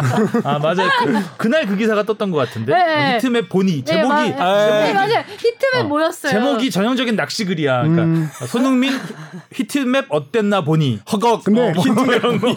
근데 그 기사 저도 봤는데 제가 본 heat map하고 조금 달랐어요. 왜냐면은 어. heat map도 이 통계 회사가 음, 하는 거에 따라. 조금씩 달라요. 음. 물론 기본적인 틀은 비슷한데 조금 다르더라고요. 그래서 heat map이다 막 네. 이러면서 음. 또 눌러서 봤죠. 제가 주로 보는 heat map은 뭐 참고하시라고 말씀드리는데 후스코어드닷컴 heat map 보고 제일 있고요. 뭐 네. 후스코어드. 신뢰도가 높은 거기는 이제 옵타. 완전 AI로 음. 거기 평점까지도 AI로 매기는 어, 애니까요. 음. AI, 네. AI. 음. 거기랑 뭐 옵타 이렇게 있는데 옵타는 가끔 뭐 stat 정도만 보고 옵타는 이정찬 기자가 어. 좋아하는 서로 파가 좀 갈리네요. 어, 그러네. 저는 다른 AI는. AI를 좋아하지 않습니다.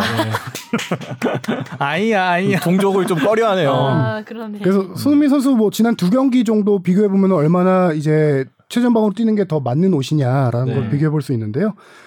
그 손흥민 선수 본머스전. 아 일단 손흥민 선수에 앞서서 팀 전술부터 전체적인 걸 얘기해 볼게요. 본머스전에서 점유율 6대 4로 앞섰습니다. 유효 슈- 아니 근데 슈팅에서는 9개를 기록했는데 유효 슈팅 빵기였어요. 본머스전 아. 처참했다 진짜. 토트넘이 유효 슈팅도 못했어. 반면 아스날전에서는 점유율이 6대 4로 밀리고도 슈팅 수는 15대 13으로 앞섰고 음. 유효 슛에서 9대 4로 앞섰습니다. 아. 이게 뭔 차이냐? 손흥민 선수가 물론 역할 차이도 있죠. 손흥민 선수는 본머스전에서 슈팅 한 개, 경기 막판에 음, 그냥 혼전 상황에서 차다가 수비한테 막힌 거 그거 하나였고 key pass 0개, 드리블 0개였어요. 후반에서 뭐 45분 출전한 것도 있겠지만 근데 이번에 아스날전 보면은 손흥민 선수가 슈팅 3개, key pass 3개, 드리블 3개, 크로스 6개. 와 어. 전천후. 공격 전천후 활약을 했다는 수비도 거고요. 잘했어요 그 경기 보면 진짜. 네. 더큰 차이는 손흥민 선수보다 이제 해리 케인의 차이를 봐야 되는데요. 해리 케인은 본머스전에서 슈팅 한 개, key pass 한 개, 드리블 한개 거쳤는데 아스날전에서 슈팅 다섯 개, key pass 네 개, 드리블 두 개. 한마디로 one top에 섰을 때보다 two top에 손흥민 시너지가 아주 선수가 확실하네요. 그렇죠. 음. one top에서는 많이 고전됐다라는 게 본머스전에서 들어왔는데 음. 어, 아스날전에서 손흥민 선수가 뭐 이선 그 최전방 two top으로 뛰지만 약간 shadow성으로 뛰었거든요. 아래 음, 음. 4-4-1-1 느낌으로요. 아래서 휘저어주니까 손흥민 선수를 막으러 나오는 선수들이 해리 케인을 놓치는 경우가 많고 기회가 많이 창출됐다. 그렇게 좀 해석을 할 수 있을 것 같고요. 음. 손흥민 선수의 아 저는 이거 옵타 옵타 통계를 봤어요. 이정찬 선배한테 오랜만에 제가 이, 이건 잘 안 보는 통계인데 뛴 거리, 스프린트 이런 거 봤어요. 아, 그거 딱 이정찬 선배가 좋아하는 어, 그렇지, 그렇지. 스프린트, 어, 스프린트. 옵타에 나오는 거. 재는 거, 재는 거 좋아하지. 이게 다, 다른 게 너무. 어. 아니, 통계에도 취향이 있었군요. 어. 네, 통계도 취향이 있죠. 어. 그래서 이걸 봤는데 왜냐하면 어, 아스널 좀 보면서 손흥민 선수가 정말 신나게 뛰는 게 느껴졌거든요. 음. 기록으로 증명됩니다. 스프린트 19회 팀 1위입니다. 아. 어, 19회면 엄청난데? 뛴 거리까지 말씀드리고 다 한 번에 설명드릴게요. 와. 뛴 거리 11.45km 뛰었습니다. 많이 선수 뛰었네요. 경기 막판에 교체됐는데도 아, 최전방 공격수가 11km면 굉장히 많이 네. 뛴 거죠. 엄청 뛴 거죠. 미드필더 수로 뛴 거죠. 그렇죠. 그 풀타임을 뛴 해리 윙크스랑 얼마 차이 안 나게 2위를 했습니다. 손흥민 선수가. 야. 음. 박지성 선수가 뭐 산소 탱크 두개 뭐 심장 13, 보통 14. 13km 그쵸. 많이 어. 뛰고 미드필더들이 많이 뛰는데 미드필더 한 10, 11. 심지어 메시는 7, 8km밖에 안 뛰어요. 그렇죠. 근데 뛴 거리가 11.45km. 몇시 반면. 쪽이네. 왼쪽 측면 공격수로 나와서 별다른 활약을 많이 못 보여줬던 뭐 셰필드전, 웨스트햄전 뭐 이런 경기들 보면은 스프린트는 웨스트햄전 86분 뛰고 10회했습니다. 뛴 거리 9.54km. 음. 셰필드전 풀타임 뛰고 스프린트 17회.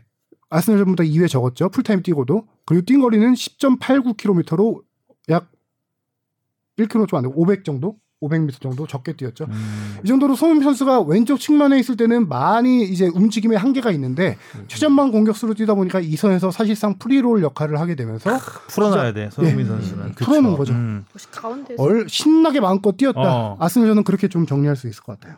그래서 골도 넣을 수 있었던 거죠. 음. 뭐. 거기서 그렇죠. 골도 엄청 빠르게 쫓아가가지고. 그러니까 손흥민의 스피드가 만들어낸 네. 골이잖아요.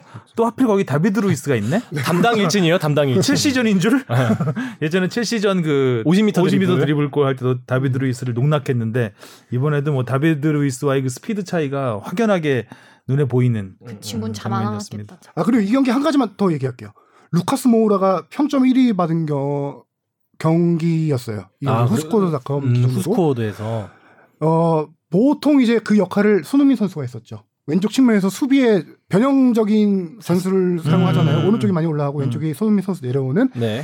이번 경기에 모우라가 그 역할을 맡았는데 얼마나 헌신적으로 뛰었냐면은 태클이 10개였어요. 어. 아. 압도적으로 수비수들을 한 두세 배 차로 압도적 1위를 기록했어요. 슈팅도 한 두세 개 했고요. 모우라 선수가 이 경기의 숨은 히어로가 아닐까. 음. 그 생각이 음. 해리 케인, 손흥민, 모우라 이렇게 셋이 뛰어가지고 시너지를 나름 그 자기 역할들을 음. 잘하면서 네. 굉장히 어, 기대 이상의 효과를 낸 경기였습니다. 네. 무리뉴도 뭐 그 이 전술이 맞다라는 건알 거예요, 그죠? 그렇죠. 근데 뭐 팀 사정상 여러 가지로 지금 변형을 해보고 있는 것 같은데 여기 무리뉴가 해- 박진영 작가가 써놨지만 손흥민이 케인 가까이에서 뛴다면 우리는 두 선수를 모두 활용할 수 있다.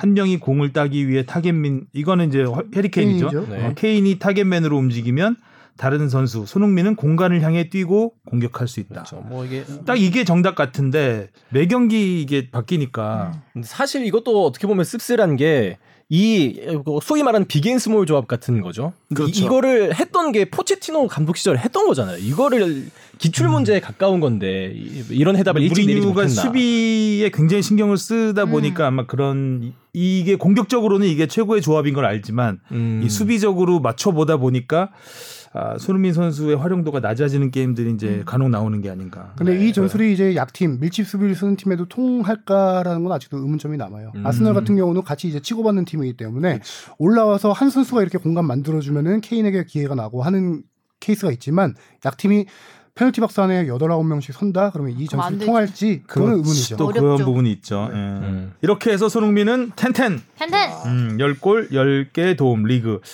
어, 4시즌 연속 10골 이상 넣은 토트넘 선수가 4명밖에 안 되네요. 그러니까요. 네, 손흥민 포함해서 와우. 테디 쉐링엄, 로비 킨, 네. 케인. 네, 해리 케인, 손흥민. 어, 대단한 기록을 세웠습니다. 그리고 이번 시즌에 프리미어리그에서 ten-ten을 기록한 선수는 데브라위너에 이어서 두 번째. 네. 어, 이 지난 올 시즌 두 번째고 지난 시즌도 몇 명 없었어요. 음, 지난 시즌에도 아자르, 스털링, 사네 세 명뿐이었어요. 음. 이 ten-ten이 리그 ten-ten이 정말 대단한 기록이거든요. 그렇죠. 이거는 정말 그야말로 멀티플레이어. 네. 거기에다가 올 시즌 경기 수 지금 손흥민 선수가 부상으로도 못 뛴 경기를 음, 많았고요. 음. 그다음에 유럽 5대 리그 통틀어서도 현재 지금 손흥민 선수가 일곱 번째입니다. 어. 뭐 잘 아는 메시는 20, 20 했지만 네, 메시는 좀 다른 세상 사람이니까. 다른 신이고요. 다른 계층에 어, 있어서 그럼 7km 뛰고 그렇게 했으니까 한 경기 경기당 7km 뛰고 진짜 효율적이다. 7km 뛰고 슈팅 제일 많이 하고 어시스트 제일 많이 하고 어, 약간 진짜 골 신, 제일 많이 넣고 신의 영역 아닌가요? 어, 인간계 아닌 것 넘볼 수가 같은데? 없는 부분입니다. 네. 호날두가 골을 많이 넣는다고 하지만 대부분 페널티킥이잖아요. 최근에 보면. 근데 뭐 메시는 정말 어, 메시밖에 안 보인다고 할 정도로 바르셀로나에서는 정말 포항 시절의 따바레스 같은 음. 어, 메시는 진짜 옛날에도 메시. 하여튼 뭐 한국 선수가 이런 정도의 위치에 올라갔다는 거는 음, 정말 이게 네. 제 살아생전에 또 이런 선수를 볼 수 있을까? 살아생전이요? 음, 상상도 할 수 없. 차범근은 다시 안 나올 거라 그랬어요 예전에. 차범 한국 한국에서 차범근 같은 선수는 나올 수가 없다 그랬다고요. 어. 그 왜냐면 너무나 많은 걸 극복해야 되니까. 음. 뭐 신체적인 거, 정신적인 거, 뭐이 감각적인 거 너무나 많은 걸 극복해야 되기 때문에 그 시절에서 이, 이 굶- 헝그리 정신으로 뭉쳐 있던 그 시절에서나 가능했던 일이지 이게 어, 하여튼 뭐 새로운 세상을 열어가고 있어서 굉장히 함께 하- 같은 세대에 살고 있어서 황희찬 선수가 바통 터치 해줄 거예요. 라이프치히에서. 아까 빌빌댄다 그러지 않았나?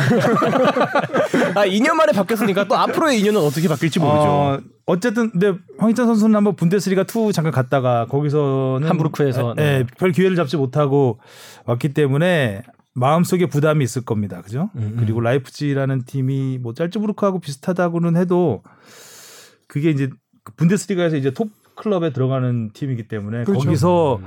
생존 경쟁을 또 해야 될 거라고 봐요. 오- 네. 그러니까 짤츠부르크에서 입지하고는 완전히 다른 음. 그 출발선에서 시작을 해야 되기 때문에 어, 빌빌대지 마시고 워낙 근데 튼튼한 친구라 네, 멘탈도 튼튼하고 네. 황소 사진 멋있더라고요. 황남 스타일. 멘탈은 두고 봐야 될 것 같아요 좀 튼튼한지는 일단 아 손흥민 선수께서 이제 토트넘이 토트넘 이야기를 유로파리그 얘기하려면 이제 맨시티 이야기도 해야 되는데 네. 맨시티가 어제 판정이 났잖아요. 네. 어제 판정이 났는데 어 뒤집혔어요. 의외였어요. 그러니까 의외였어요. 이게 어떻게 뒤집히 어떻게 뒤집힐 수가 있죠? 댓글에 난리 났던데요. 어. 문득 떠오른 생각이 유전무죄 무조건 댓글에 막 글쎄요. 그런 말이 있었어. 그거밖에는 그거밖에는 역시 뭔가 만수르요. 어. 음. 근데 유에파한테는 유죄 안 됐을까요? UEFA 쪽에는? 그러게요. 음. 예, 간단하게 설명드리면은 맨시티가 2012년부터 2016년까지 FFP 룰, financial 뭐 fair play 룰이라고 있는데요.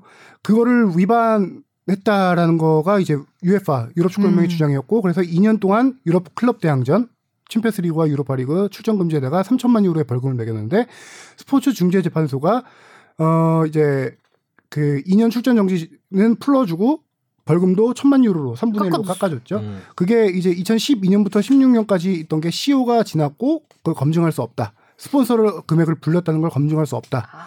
그렇게 해서 2년 출전 정지 제- 징계는 없앴고 벌금은 왜 그러냐? 유럽 축구 연맹 UEFA의 조사에 협조하지 않았다. 그래서 음. 벌금을 그렇게 매긴다. 한마디로 저기 거의 무죄 판결을 해준 거죠. 그렇죠. 음. 네. 어. 그러니까 협조하지 않았다는 거에 대한 벌금만 준 거예요. 네. 어. 어, 이렇게 해서 이제 맨시티가 다음 시즌에도 나갈 수 있게 되면서 현재 리그 2위 그렇죠. 네. 결정됐죠. 2위는 2위 결정됐고 리그컵 우승. 그래서 이제 두 장의 티켓이 만약에 맨시티가 출전하지 못할 경우에 아, 네, 뭐- 후순위로 밀리면 8위까지 된다 뭐 이랬었는데 경우의 수가 있었는데 네. 지금 이제 맨시티가 살아남으면서 6위까지 현재 아이고야. 현재 현재로서는 6위까지 됐고 FA컵 결승이 남아 있기 때문에 FA컵이 이제 아스날이 우승하지만 않으면 아스날도 모르죠. 혹시나 만약에 아, 그렇죠. 5위까지 안에 올라갈 수 때? 있, 아, 그렇죠. 있, 긴 하니까. 어찌 됐든 그 FA컵 우승팀이 누구냐에 따라서 한 장이 더 생길 수가 있는 거죠. 그럼 7위까지 그렇죠. 가능해지는 거죠. 7위까지. 최대 현재 8위니까 토트넘이 8위. 네. 8위고 그 위에 이제 어, 셰필드 울버햄튼 이렇게 있잖아요. 아마 요 세 팀이 유로파리그 티켓을 놓고 난리 싸우지 않을까 끝까지. 그 제가 잠깐 일정을 보면 일단 토트넘은 뉴캐슬, 레스터, 레스터 시티, 크리스탈 팰리스. 지금 레스터 시티도 지금 큰일 났잖아요. 그렇죠. 계속 어, 어. 한부에 와서 네, 음, 끌어지고 잘- 있어요. 챔스도 못 갈 지금 위기에 놓여 있는 상황이고. 어, 그래서 레스터 시티와 홈 경기가 굉장히 중요할 것 같고 토트넘 입장에서는 예, 오는 20일이고요. 그 셰필드는 아, 17일 날 바로 레스터 시티와 붙습니다. 어. 이 경기에서 이제 레스터 시티가 좀 잘해줘야 되겠죠. 그 다음에 이제 에버튼 만만치 않죠 에버튼도. 사우스햄튼 오늘 사우스햄튼이 또 맨유하고 어, 그렇게 잘했기 때문에 만만치 셰필드. 일정도 만만치 는 네. 않습니다. 자 울버햄튼은 번리 만만하죠. 네. 크리스탈 팰리스 만만해요. 만만. 마지막이 만만하지 않습니다. 첼시. 어. 첼시가 이제 어떤 위치에서 싸우느냐가 중요하겠죠. 그렇죠. 챔피언스리그 티켓을 따놓고 싸운다면 아, 그럴 경우는 많지 않을 것 같긴 한데 아, 첼시 입장에서도 반드시 이겨야 되는 경기가 될 음. 수도 있기 때문에 아, 울버햄튼도 세 팀 다 지금 뭐 쉽다고 할 수는 없는. 그렇죠. 다 하나씩. 고비들은 다 음. 있고 오히려 셰필드가 가장 안 좋은. 근데 셰필드는 지금 재기한 다음에 너무 잘하잖아요. 네. 토트넘도 결국 셰필드한테 발목을 잡으면서 이 지경이 된 거고. 아, 음. 셰필드가 안 첼시를 물렸어. 3대 0으로 물리쳤죠. 네. 음. 그러니까 무리뉴 감독이 웃긴 게 몇 경기 전까지만 아마 분머스전 견- 전이었는데 우리는 여전히 4위를 바라보고 있다. 맞아. 뭐 계단을 천천히 걸어 올라가듯 그러고 있다가 본머스전 이후에 우리는 유로파리그도 괜찮다. 내가 유로파리그 두 번 나갔는데 두 번 다 우승했어. 세 번 하는 것도 나쁘지 않아. 뭐 이런 인터뷰를 하고 있어요 지금. 뭐 내년에는 우승할 어. 수 있다. 2, 그러면서 3년만 기다려주라. 참 아, 재미있는 얘기를 한 게 참 근데 리버풀과 첼시가 우리를 안 도와주고 있네. 이런 얘기를 하더라고요. 음. 뭔 얘기냐면 리버풀이 잡아달라 이거지. 그치 리버풀이 당연히 벌리를 이겨야 되는데 벌리가 아스날이 1대1로 아마 다, 다음, 다음 경기가 리버풀일 거예요. 어. 그리고 셰, 셰필드도 순위 경쟁하는 팀인데 첼시가 지고 그러니까 음. 이제 참 안타까움을 그렇게 돌려 표현한 거죠. 자기 힘으로 해야지. 무슨- 맞아. 어. 어부지리를 노리나? 음. 어부인가? 우리 어부. 무리예요. 그렇게 하면. 네. 자, 손흥민 선수 이야기 여기까지 해보겠고요. 그 다음에 K리그로 가보겠습니다. 주바페의 11라운드 브리핑 들어보겠습니다. 울산이 대구를 3대1로 꺾고 단독 선두로 올라섰습니다. 득점 선두 주니오는 두 골을 뻥뻥 몰아치며 11경기에서 14골, 2위 세징야와 격차를 무려 7골로 벌렸습니다. 전북이 성남과 비기면서 2위로 내려앉았고요. 3위 상주, 4위 포항도 모두 비겼습니다. 부진에 빠진 성남은 대어 전북을 잡을 뻔 했다가 뒷심 부족으로 7경기 무승이고요. 수원 역시 대어 포항을 잡을 뻔 했다가 VAR 50 논란 속에 4경기째 무승입니다. 이변은 허락되지 않았고요. 강원은 모처럼 강원했습니다. 5명의 선수가 4골에 도움 4개를 합작하면서 광주를 4연패에 빠뜨리며 4연패에서 벗어났습니다. 부산은 2부 리그 MVP 이동준의 두 경기 연속 원맨 쇼쇼쇼에 힘입어 서울을 꺾고 2연승을 달렸습니다. 최하위 인천은 두 명이 퇴장당하는 악재 속에서도 극장골을 터뜨리며 8연패 사슬을 뚝 끊고 값진 무승부를 기록했습니다. 네. 우성호의 향연이네요. 어, 힘좀 많이 주셨어요. 악재를 의악재라고 쓸 걸 그랬네. 의악재. 써준 대로 잘 읽었습니다. 네. 뻔했다가 뻔을 좀 더 강세를 주시고요. 네. 뻥뻥할 뻔. 때좀 더 날려주시고. 네. 음. 아, 저는 가장 놀라웠던 경기 전북 대 성남이었던 것 같습니다. 어, 전반전까지 성남이 두 골을 먼저 넣고 저 이기는 아니, 줄 알았어요. 그것도 호- 원정에서 네. 음. 아니 그 성남이 또 FA컵 데뷔해서 그 주전들을 많이 뺐잖아요. 젊은 선수들. 그래서 어 지금이 주전인가? 더 잘했어요. 김남일 감독이 네. 주전을 잘못 쓰고 있었네. 음. 뭐 이런 생각이 들 정도로 어 전반에 너무 기세가 대단해서 어, 후반을 못 지켰어. 어, 대열을 이변 일어나겠구나 음. 했는데 네. 네, 결국은 성남이 최근 전북전 이전까지 아, 전북전 포함 아, 6경기에서 1무 5패로 부진한 상황이었어요. 음. 성남이. 그래서 FA컵이 지금 녹화 기준으로 15일 수요일 내일 있는데 그거에 대비한 측면이라고도 볼 수도 있겠지만 팀이 너무 안 좋으니까 한번 팀에 음. 충격파를 주자라고 음. 변화를 준 것 같기도 해요. 음. 일단 변화를 가장 큰 변화를 보면은 척추 라인을 다 갈았습니다. 최전방 아. 공격수 양동현 빼고 김현성 넣고요. 중앙 미드필더 권수영 빼버렸고요. 골키퍼 김영광. 네. 센터 라인. 그죠 센터 라인 음. 척추를 빼고 베테랑들을 빼고 한번 젊은 피로 몰아가보자. 아하. 그래서 그 지금 아까 말한 듯이 김현성 선수가 원톱 쓰고 2선에 유인수, 박태준, 이재원, 이태희 선수가 섰는데 전반부터 확연하게 김남일 감독의 색깔이 드러났어요. 많이 뛰는 전방 압박부터 해서 많이 음, 뛰어서 음, 전북을 압박해보자. 그게 전반에 공간이 나오면서 중거리 슈팅이 많이 나왔고 음. 이재원 선수 첫 골, 뭐 두 번째 골까지 나왔는데 문제는 저- 지쳤죠. 좋았어요. 음. 그한 가지 더 문제는 부상 선수가 수비 두 명 수비수 두 명이 부상이 나왔어요. 아. 음. 부상이 나오면서 수비수가 교체되면서 조직력이 순간 흐트러지고 실점하게 되는 그런 상황이 발생했던 전북은 거죠. 정말 이 조그만 틈도 용납을 하지 않는 음. 것 같아요. 기어이 두 골을 넣대요. 그러니까요. 음. 저도 이 경기는 어 웬일로 전북이 지는 건가 음. 이랬는데 그게 이제 전북의 문제인데 전북이 전반에 잘하는 경기를 요새 본 적이 크게 없는 것 같아요. 이번에도 항상, 후반 어, 항상 후반 후반에 음. 음. 후반에 어찌어찌 집중력 발휘해가지고 아 그쵸. 지면 안 돼 해가지고 이렇게 영, 역전하거나 무승부 만드는 경우인데 이걸 다시 해석하면은 모라이스 감독의 plan A가 좀 문제가 있는 거 아닌가. 그렇죠. 음. 전반에 안 된다는 거는. 확실하게 저는 이번에 이번 시즌에 전북에서 만들어진 골을 본 적이 없는 것 같아요. 음. 다뭐 우당탕탕. 하다가 음. 뭐 혹은 그냥 상대방 수비가 너무 무너졌다거나 뭐 그런 경기에서 이제 봤지 만들어진 골을 못 본 것 같아요.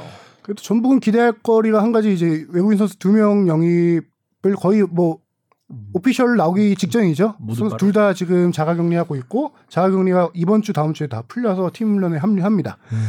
그 프리미어리그에서 뛰었던 바로우 선수하고요. 저기 브라질의 코린치아스 아, 바로 출신. 임대 전문 바로. 네, 음. 바로 그렇죠. 음. 바로 타지 않는 네, 바로 바로. 바로 빌려간다는 네, 바로. 바로. 네. 올 시즌에도 지금 와, 챔피언십 이브 리그 레딩에서 뛰다가 지금 터키 리그로 아마 바로 됐을 거예요. 음. 네. 아, 아 빌린 거예요 바로. 아, 와, 근데 임, 임대 전문. 또 사, 네. 또, 또, 또 선수를. 와우. 네, 근데 그러니까 이번에는 이게 전북의 힘이잖아요. 이번에는 임대는. 아니고 임대는 아닌 것 같아요. 이번엔 전북은 아. 네, 완전 영입인 것 같은데. 바이 바이로운가? 지금 들리기로는 바로 선수를 사오는데 한 10억 정도. 아, 아. 그 다음에 더 큰 선수가 이제 브라질에서 유망주로 많이 주목받던 선수인데 구스타보라는 선수예요. 음. 어. 이 정도면 30억 정도.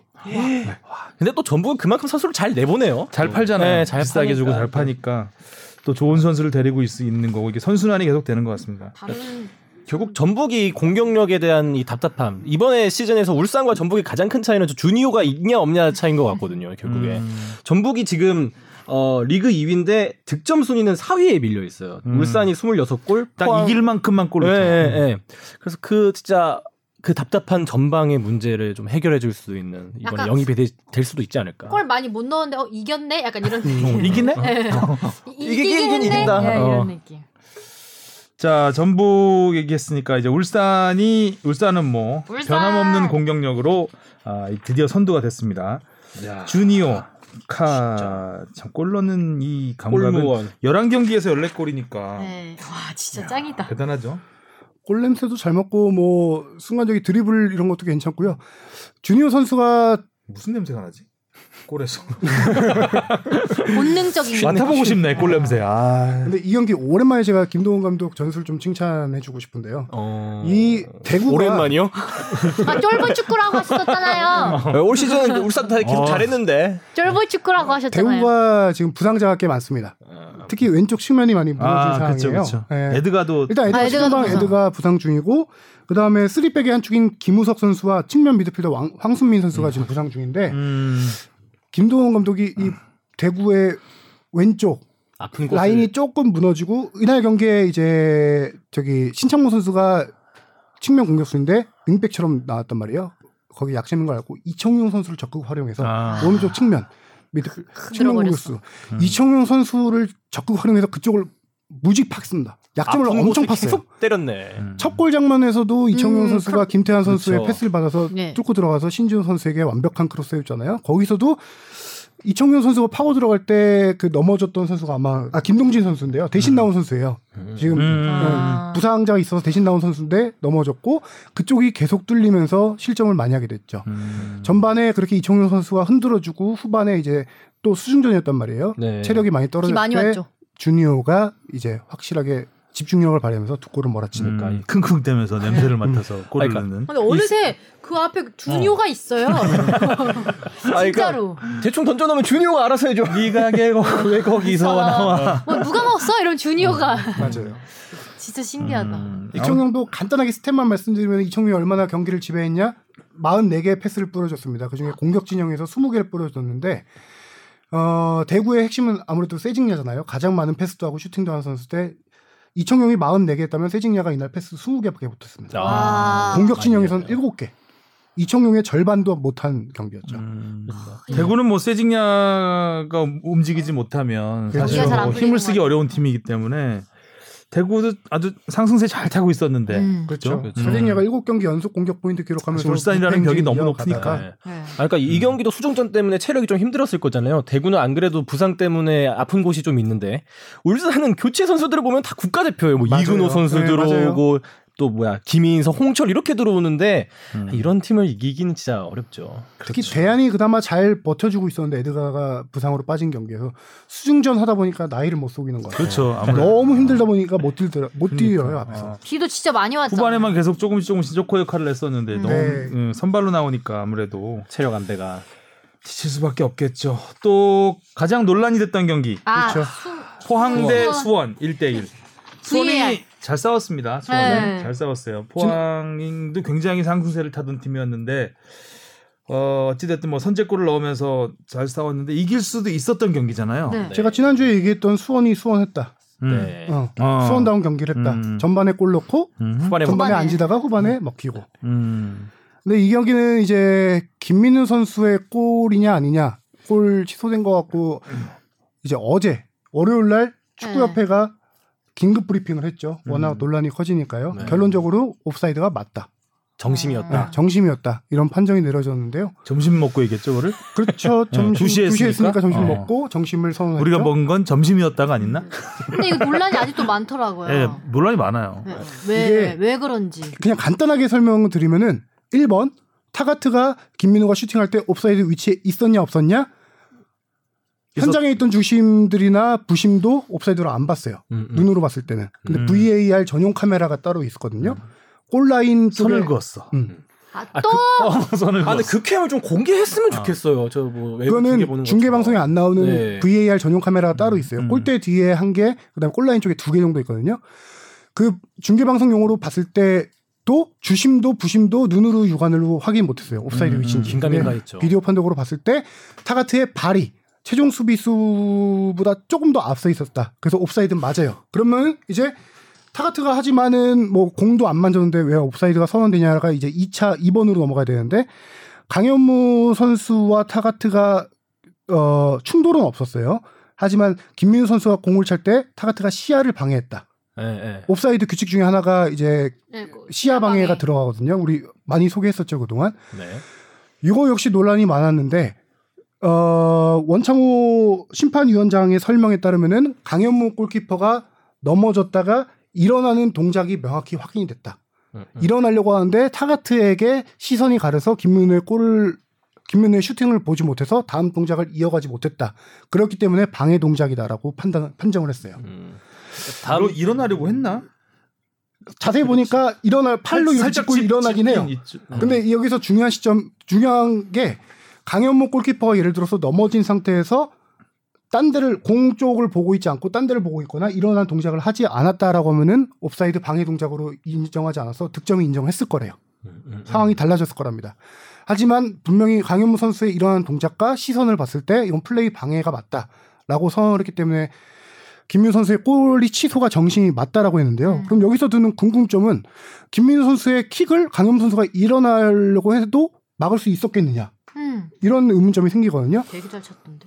근데 그게 저도 이거를 직접 브리핑한 다음에 따로 또 전화로 물어본 내용이에요. 음. 강현무 선수와 수비수 사이로 김민우 선수의 슛이 지나가기 때문에 막을 수 있었을 가능성이 있다라고 본 거예요. 가제트인 줄. 네. 나와라 가제트 팔. 근데 여기서 또. 애매한 게 만약에 김민우 선수의 슛이 골키퍼와 멀리 저쪽 골대 맞고 들어가거나 구석에 꽂혔으면은 또 해석이 달라질 수 달라질 수 있다 있는데. 있다라고 해요. 저는 뭐 이 의도도 중요하고 공이 가는 방향도 중요하지만 사실 이 저는 이 타가트 선수가 오프사이드 위치에 있었느냐 안 있었느냐 이것도 좀 확 불확실하게 보였거든요 개인적으로는. 아 근데 그거는 확실하게 협회가 제시한 거에서 상으로는 줄까지 그어서 어, 줄까지 그어서 사진으로 그거는 이제 옵사이드 위치가 돌렸는데 저는 그 일단 비디오 판독은 그야말로 assistant referee잖아요. 네. 어, 비디오 판독이 경기를 지배하면 안 된다는 게 저는 기본인 일단 마인드고 그게 비디오 판독의 도입 취지입니다. 음, 음. 어, 억울한 오심을 막, 막자라는 게 이제 비디오 판독의 도입 취지이기 때문에 사실 아무도 거기서 이의를 제기하지 않았고 모든 상황이 자연스럽게 흘러갔고 뭐 누구도 거기서 의심하지 않은 상황에서 아 자로 재보니까 이게 얘가 음. 걸렸네 하면서 그거를 다시 한참 시간이 지난 다음에 돌려서 이거 안 돼. 어 마치 모래사장에서 바늘 찾듯이 그 그렇게 끄집어내려고 VAR을 도입한 건 아니라고 생각을 해요. 뒤에 한 것처럼 음. 한 것도 저도 의심 그게 의심 들어서 물어봤더니 주심 부심 다 그게 옵사이드인지 몰랐다고 했잖아요. VAR도 처음에는 옵사이드 아니라고 생각을 했는데 여러 카메라를 돌려봐서 확인하느라고 시간이 오래 걸렸다고 얘기를 하더라고요. 그러니까 왜. 굳이 그렇게까지 해야 되냐 이거죠. 그러니까 저는 개인적으로 어 이걸 뭐 오심이라고 하지는 않겠어요. 오심은 아닌 게 맞고 그렇다고 또 정심이라고 딱 음. 잘라서 말하기도 너무 과한 부분이 있다. 과한 음. 판정이다라고 생각을 하고 수원이 억울할 수도 있다. 충분히. 충분히 억울할 수 음. 있죠. 그리고 비디오 판독을 저는 이렇게 쓰면 안 된다고 생각합니다. 반신반인네. 뭔가 논란이 있고 어 이상하다 누구나 다 그렇게 이상한데 이렇게 넘어 그냥 넘어가는 네. 상황. 근데 아무도 항의도 하지 않고 다 거기 있는 사람 모두 다 꼴이라고 생각을 하고 자연스럽게 흐름으로 가고 있는데 거기서 잠깐 잠깐 잠깐 야 여기 티 하나 있잖아. 그거는 조금 그러니까 지금 프리미어리그가 계속 욕을 먹고 있는 것도 그런 거잖아요. 네. 자를 네. 대 가지고 뭐 이게 맞아요. 10cm가 나갔네. 해서 이 10cm라는 욕도 먹고 그러는 거 아니겠습니까? 이런 시 참 AI가 정나미가 없어요. 음, 네. 인간적이지 않아. 네. 그건 아닌 것 같아. 그래서 저는 또 하나 얘기를 하자면 그 비디오 판독도 이제 야구처럼 뭔가 challenge 제도가 있어야 되지 않을까. 음. 아 그래야 아, 뭔가 항의를 하고 싶은데 왜 항의를 안 받냐고요, 그거를. 근데 이제 물론 경기 흐름이 끊어진다고 안 받는데 오히려 지금 VAR이 끊고 있잖아요. 음, 그렇지 않나요? 맞아요. 음. 오래 걸리고. 어. 그리고 또 주심 입장에서는 VAR 그 referee가 아 이거 옵사이드라고 하는데 주심 입장에서 거부하기가 쉬울까요? 나중에 화면으로 다 드러날 텐데 그렇게 되면은 주심은 따라갈 수밖에 없습니다. VAR 그 referee를 중단하고 확인하러 예, 돼. 확인하고 가고 확인해도 애매하면 VAR 쪽을 갈 수밖에 없어요. 나중에 논란이 되니까 음. 서로 다르면 음. 더 논란이 되니까. 도와주는 게 맞는 건가? 그러니까 결국 VAR이 지금 주심 역할을 하고 있는 게 돼버리는 거죠. 음. 예, 어시스턴트는 지금 어시스턴트를 해야 되는데 어시가 다, 어시를 하지 못하고 있는 상황이 되는 거라는 아, 것이 이제 제 개인적인 음. 생각입니다. 어, 오늘 시간이 훅 지나갔는데요. 네. 자 여기서 끊어야 될 것 같습니다. 맞아요. 어, 좋아요 다시 한번 부탁드리고요. 하트. 음, 그리고 라떼 주문이 지난 한 주 안 들어왔습니다. 아, 아, 그래서 한 주 밀렸던 거를 제가 한 거였고 여러분 주문 좀 많이 해주세요. 네, 주문 좀 해주시고 재고가 남수인다 지금. 자, 아무튼 뭐 축구 소식이 계속 넘쳐서 2부 리그도 아까 해달라고 하셨는데 네. 저희가 참 아, 이 시간을 내지 못하고 있습니다. 1부 리그도 다 못했어요 지금. 그러니까요. 아, 언젠간 잘 시간을 쪼개서 네 개나 넣는데. 아, 이, 2부 리그 하라고 라떼 주문을 안 하실 수도 있겠구나. 아. 아, 알겠습니다. 아, 아무튼 수고하셨고요. 다음 주에도 역시 손흥민 선수의 골과 함께 올 수 있도록 하겠습니다. 수고하셨습니다.